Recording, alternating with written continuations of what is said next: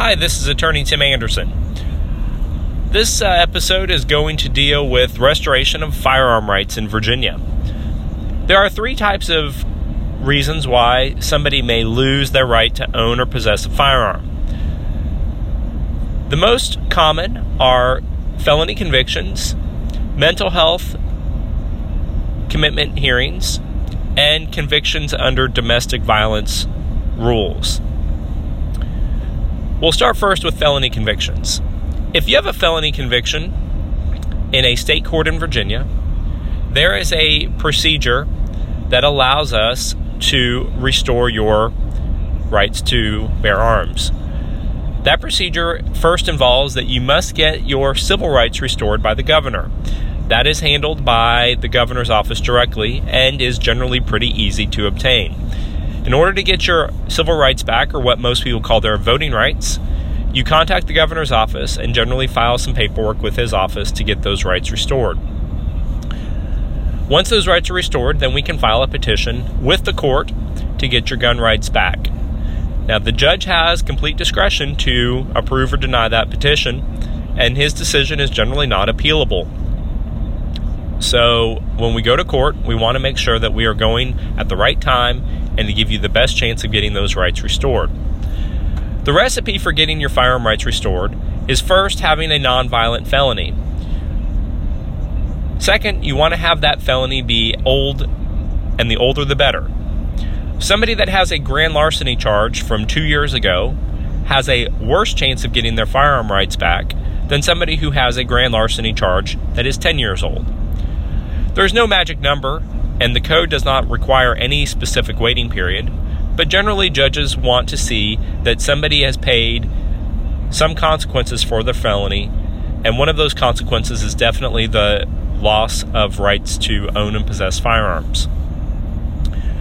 If you have a conviction from 10 years ago and it is grand larceny, you have a good chance of getting your firearm rights back. If you have a more violent felony, such as robbery or some type of firearm related offense, you have a very poor chance of getting your rights restored, although it can still happen. The judge will look at every case on a case by case basis and will determine whether or not the restoration of firearm rights is appropriate. In order to get your firearm rights restored in Virginia, you have to be convicted in a state court in Virginia. If you were convicted in Virginia Beach for grand larceny and you live in Florida now, you would file your petition in Virginia Beach. If you live in Virginia Beach and you were convicted of a felony in North Carolina, then you have to file your petition in North Carolina. We can only restore firearm rights for individuals who have state court convictions. If you have a federal court conviction, you are not eligible to file a petition to restore your firearm rights under federal law at the present time. you may apply for a presidential pardon in such a circumstance, and if a president gives you your rights back and restores your conviction under a pardon, then you would be able to then apply for a petition for firearm rights. The second type of person who applies for uh, firearm restoration rights is one who's been involuntarily committed in a mental hospital.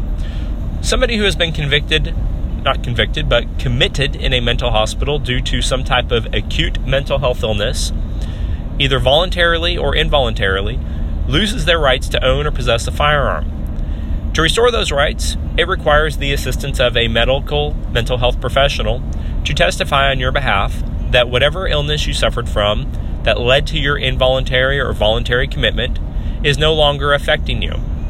The most common one we see is depression. If you attempted suicide 10 years ago because of some type of depression, and that led you and wound you up in a mental hospital, 10 years have passed, 15 years have passed, and you are now in a position of uh, not having the depression and you're in a good mental health position, then you may be able to get a doctor to ter- testify and certify that you are uh, valid and no longer suffering from a mental health illness.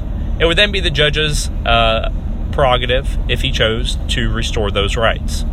However, if you have a long term mental health illness such as schizophrenia, even though it might be treated, you will unlikely get a mental health doctor to give you those rights back.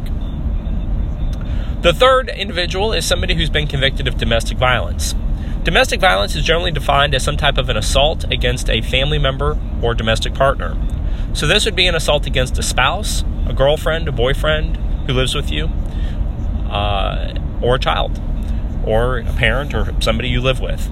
If you are convicted of an assault against one of these individuals in Virginia called domestic violence, you are prohibited from owning or possessing a firearm for life, and there is no path to restore those rights. My name is Tim Anderson. I'm an attorney in Virginia Beach. I have offices in different spots of the state. I'm an NRA firearm instructor and I own a gun shop. I handle gun right cases all the time, from restoring people's rights to uh, any type of firearm related issue. If you would like anything uh, further as far as advice or consultation, please give us a call at 757 800 1000. Today is July 9th, 2018. Laws may change. If this recording is being listened to in the future, please consult with an attorney to make sure that the advice given is still current. 757 800 1000. Tim Anderson, thank you very much.